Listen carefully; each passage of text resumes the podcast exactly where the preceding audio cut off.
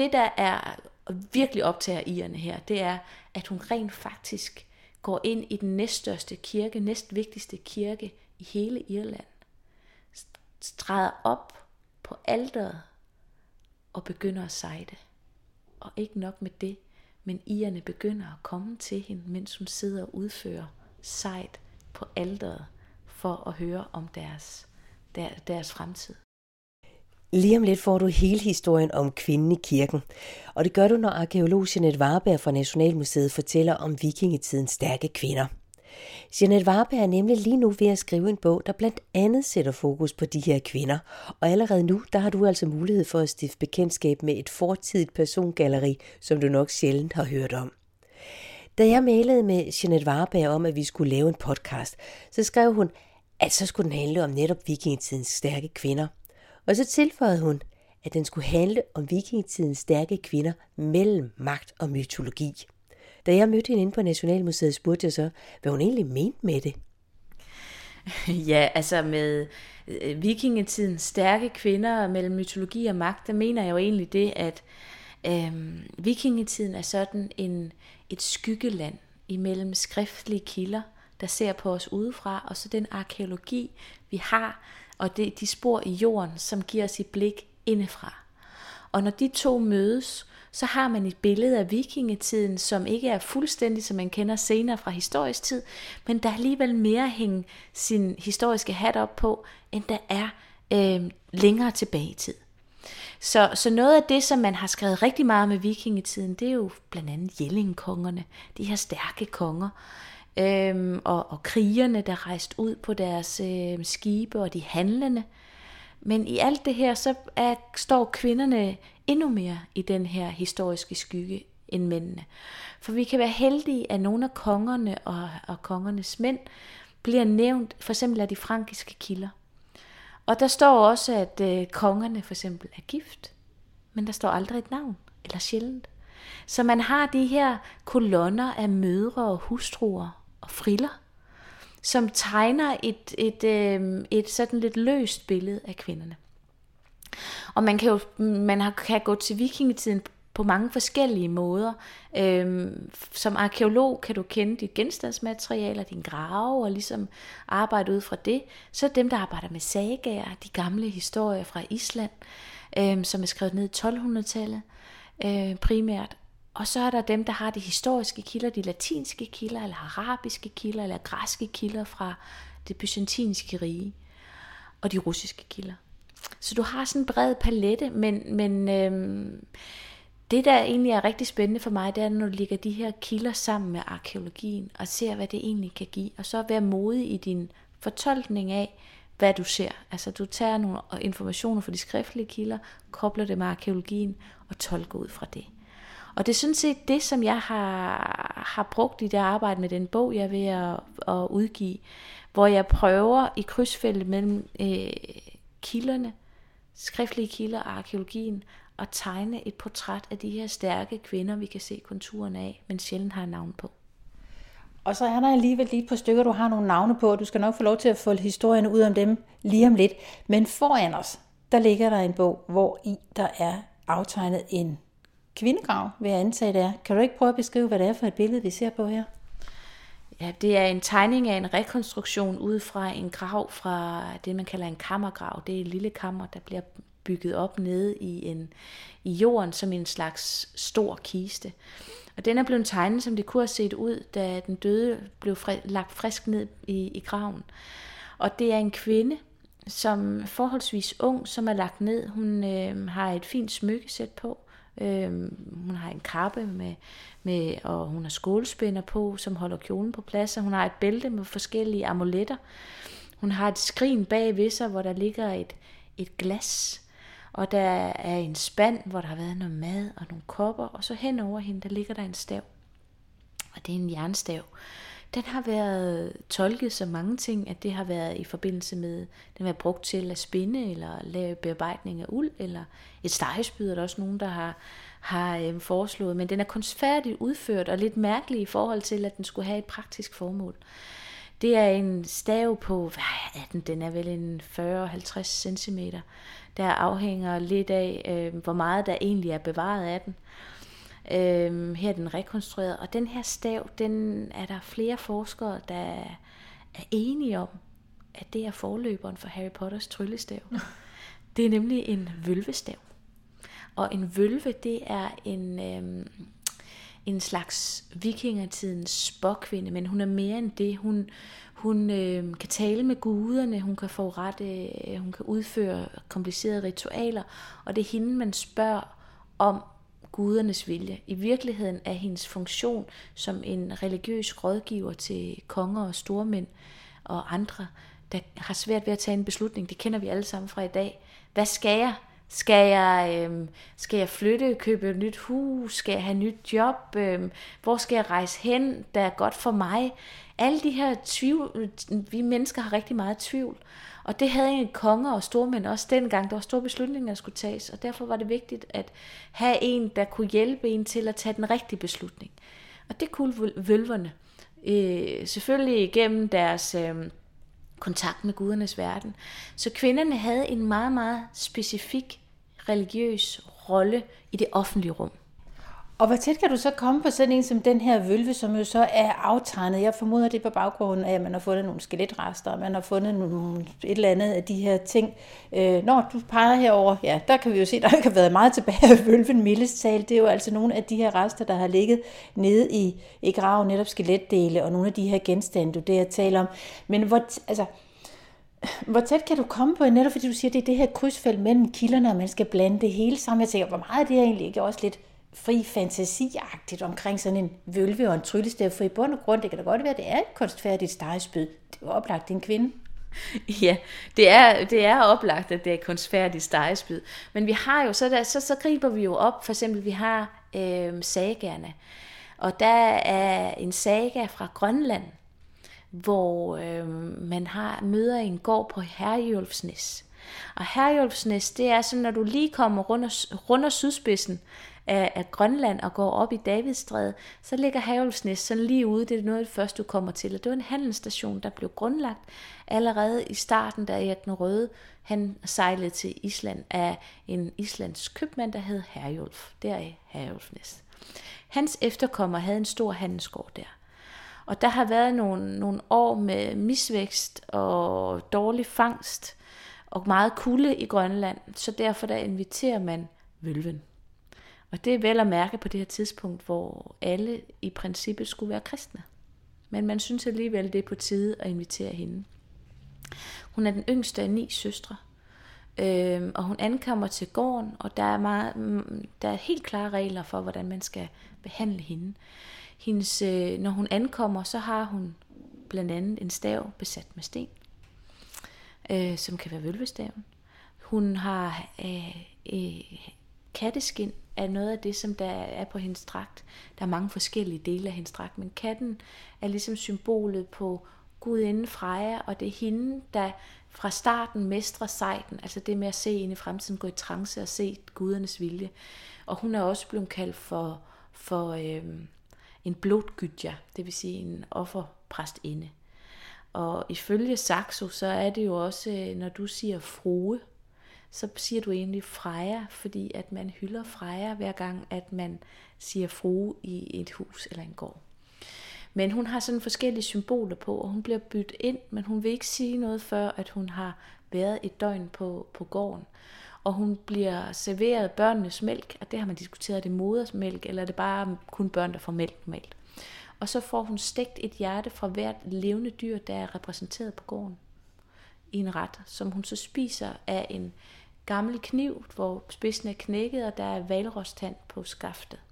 Der er sådan helt klare ritualer om, at hun skal sidde på en fjerpude. Der er mange ting. Og så skal hun bruge en, der kan synge de gamle åndesanger, altså en uh, vartlokker. Og der er der en, der hedder Gudrid, som egentlig er kristen, men hun har lært den her smukke sang. Så hun går modvilligt til, at det, hun ved jo godt, at det her, det er nok, præsten vil nok ikke synes så godt om det, men han er der jo ikke. Så hun går i gang med at synge smuk dagen efter. Og så går øh, vølven, øh, hun hedder Torbjørk Lillevølve, hun går i trance øh, og ser en anden, ind i den anden verden. og, og, og kan sige, at den her sult vil have en ende. Det vil blive bedre til foråret. Og hun takker Gud ved, fordi at hun sang så smukt, så det lukkede ånderne til, der var parat til svar. Og derefter går alle gårdens gæster, der har noget, de gerne vil vide noget om, op og visker i hendes ører, og hun svarer dem, og alt er godt. Og så får hun sin betaling, en guld, guldring, sølvring, hvad det nu måtte være, øhm, og så rejser hun derfra igen. Så det er hele den her fortælling, og man har også andre, øh, Vølvens spotdom for eksempel, Vølven, der spår om Ragnarok. Og der er der også øh, en beskrivelse af en anden vølv, der hed Heid, og hun elskede onde kvinder. Og det er måske sådan lidt retrospektivt forklaret af kirkens mænd, altså kristne mænd, der skriver om de her onde kvinder. Men det, der ligesom interesserer mig med vølven, det er et, her har du altså en kvinde med et embede i det offentlige rum, som rådgiver mænd. Og øh, to, man kan følge de her stærke kvindeskikkelser i det rituelle offentlige rum, i hvert fald helt tilbage til bronzealderen. Det vil sige, at du dykker ned og får fat i dem allerede for 3000 år siden.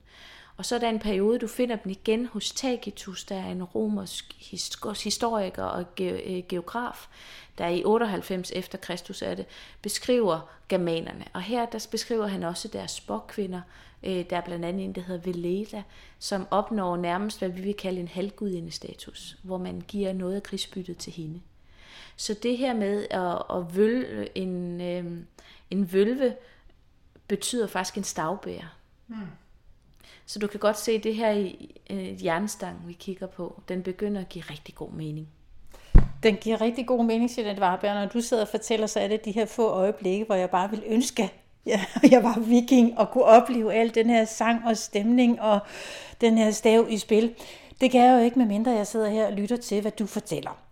Så er der nogle andre kvindeskægelser, udover vølven her, som du så får forklaret meget fint og billedligt, øh, hvordan hun muligvis har eksisteret. Er der nogle andre kvinder, du kan trække ud af vikingetiden og sige, her er jeg kommet lidt tættere på nogen, end vi måske har været tidligere? Ja, altså ja, hvis man for eksempel, der er to spor, ikke? fordi hvis du er i 800-tallet, vikingetiden starter officielt i 793 med angrebet på Lindisfaren i det nordøstlige England, hvor man plønder i kloster og, og, øh, og for første gang kommer der sådan rigtig opmærksomhed omkring de her vikinger. 800-tallet er en meget spændende periode, fordi det er en meget voldelig tid, hvor man har mange af de her vikingeangreb og en ekspansion, hvor man grundlægger vikingkolonier, blandt andet i England og på Irland og også øh, prøver i det frankiske område. Og det er også en tid, hvor man har en meget, meget stærk antikristen, øh, nærmest missionering imod. Øh, så, så, så det er her, hvor de her stærke kvinder, som har en rolle i mytologien og i troen rigtig udfolder sig, kan man sige. Og der har man, der tog jeg gerne tre.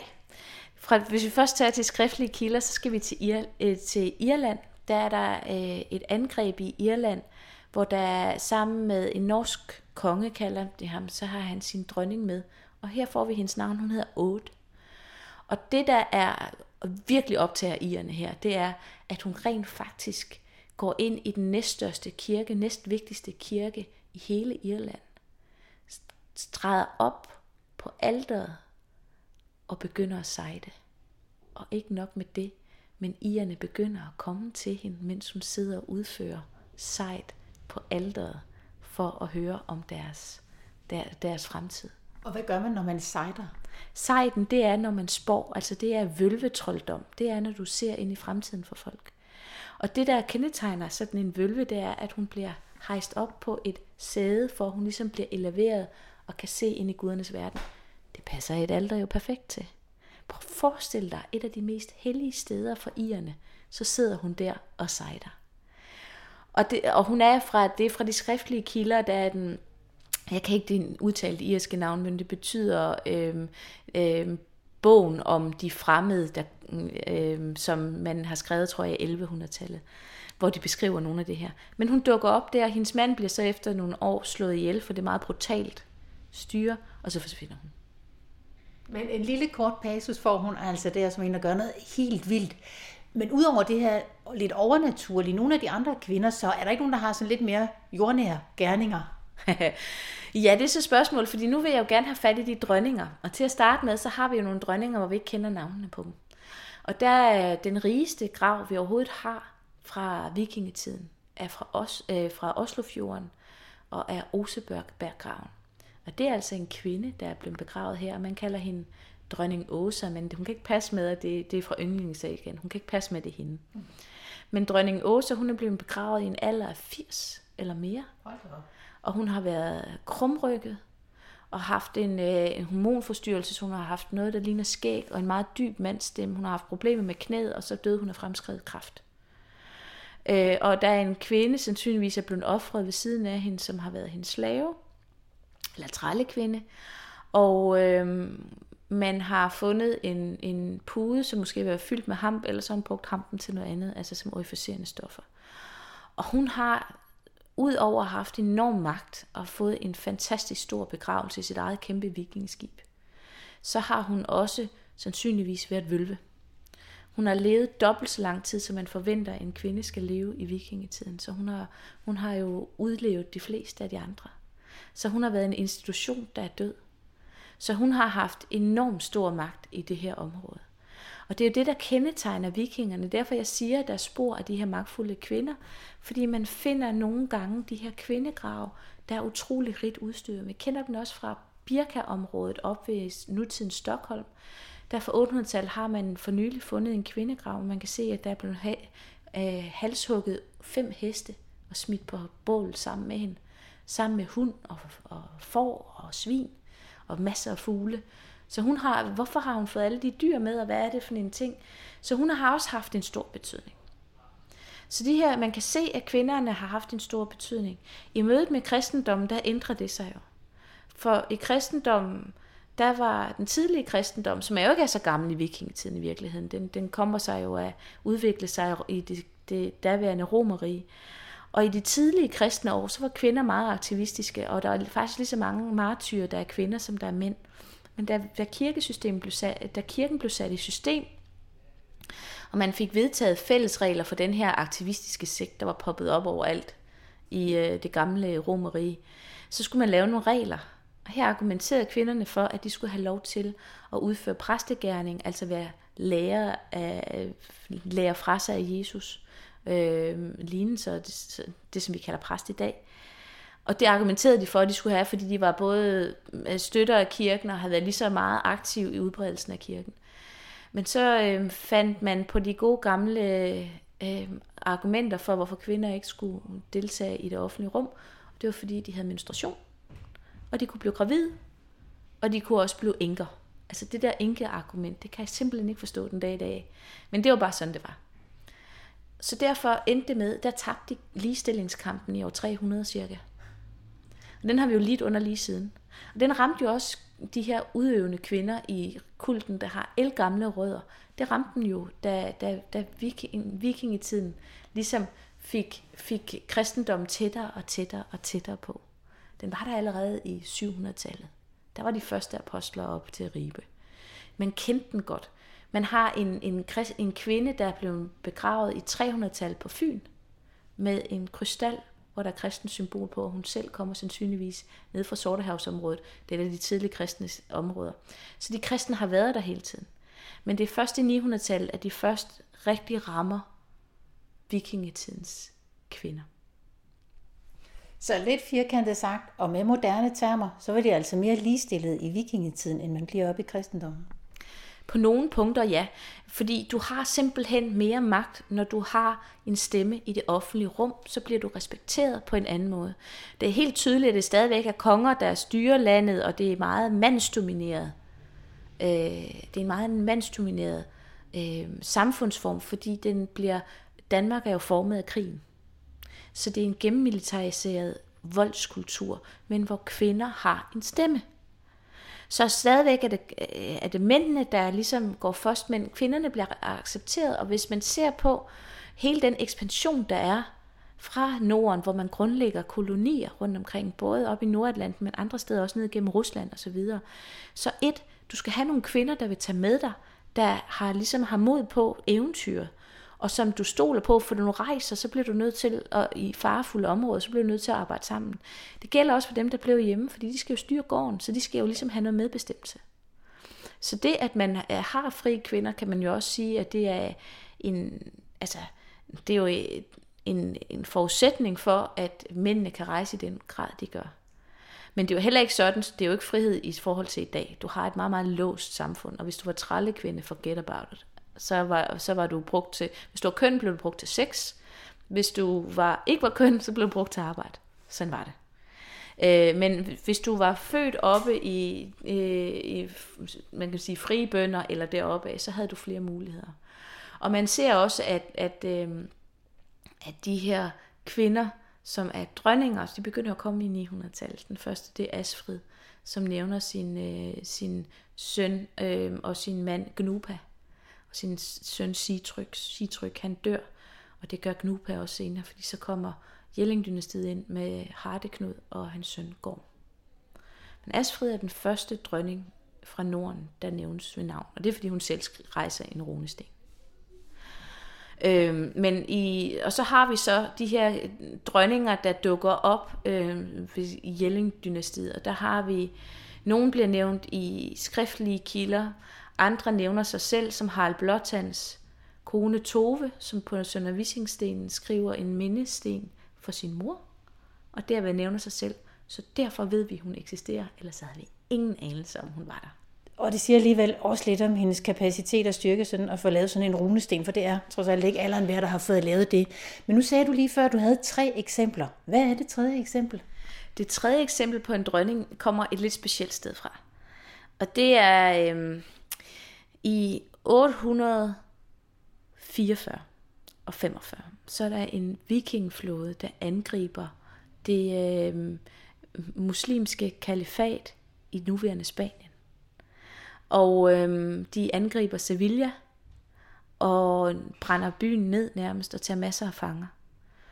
Og det, øh, men der må også være nogle tab fra vikingernes side, fordi at der står så, at man fik en ambassadør fra Majus. Og Majus betyder magiker eller hedning, og det er vikingerne. Øhm, og at man så sendte en ambassadør tilbage til Norden til at møde vikingekongen. Problemet med den her kilde er, at den er ikke under etnografi eller historiske kilder, den er øhm, kategoriseret under poesi og litteratur, fordi ham, der beskriver det, han skriver meget poetisk om det. Han hedder Al Ghazal. Han er omkring 50. Han bliver kaldt for gazellen på grund af sit smukke udseende og han er tæt, sultanen i Cordoba er han en meget tæt samarbejdspartner med, og han har været i Konstantinopel på andre diplomatiske rejser. Man finder det en afskrift fra 1200-tallet, som er skrevet af igen i 1400-tallet. Så vi er oppe i, ikke engang sekundære kilder, men oppe. Og her, han rejser i tre dage og ankommer til en ø, hvor han møder med øh, kongen over Majus. Og øh, de fleste af kristne, skriver han, men ude på øerne omkring, der er de stadigvæk hedenske. Og her der møder han dronning Nut, kalder han hende. Og dronning Nut øh, og ham flørter hæftigt. Og han er, til sidst der siger hans, hans folk, at nu bliver han nødt til at stoppe, fordi at hvis kongen får nys om det her, så, øh, så er hans dage nok talte. Og så øh, bemærker dronningen, at han prøver at undgå hende. Så siger han, hvorfor gør du det? Så siger han, hvad vil din mand ikke sige til det her? Og så slår hun en latter op og siger, at øh, hun har da sin mand, så længe hun begærer ham. Og hvis hun ikke ønsker at have ham længere, så vælger hun en ny. Fordi sådan gør man her. Øhm, og så, så forfatter han også et meget, meget smukt digt til hende om, at, at kvinden han elsker, som lever så højt mod nord, at solen kan skinne meget længere end andre steder. Meget fint digt. Og så vender han efter 20 måneder vender han tilbage til Spanien og skriver sin rejseberetning ned. Der er nogle problemer med kilden. For det første så skriver han, det tre dage om at sejle op. Han kan ikke nå til Sjælland på tre dage fra Spanien. Så er der nogen, der har foreslået, at det var i Irland, og han faktisk mødte dronning 8, der stod og sejlede på det her øh, øh, alder. Men hvis man tænker på, at hende og hendes mand kun havde fem år i et meget, meget blodigt Irland, hvor man slås hele tiden, så kunne man ikke forestille sig, at han ville blive budt velkommen til et hof med de formaliserede ting. Det passer med Irland, det er en ø, og ude på de omgivende øer er de ikke kristne. Det, det kunne også passe, at det var så kristne. Hvis man tænker på, at det er Sjælland, så, kommer hun til, så kom han til øh, kong Horik den førstes hof på Sjælland, i lejre sandsynligvis. Og her der havde Horik den første ved, at vi havde inviteret blandt andet Ansgar op, som vi kender, som den, en af de ældste øh, apostler, øh, at han har været oppe øh, og sidde i, øh, ved lejre, og der har været munke og så videre. Mest har jeg kong Horik mistænkt for, at når han skriver latinske breve til sine folk derude, hvis han ikke selv kunne skrive, så er det rart at have nogle munke, der kunne. Mm.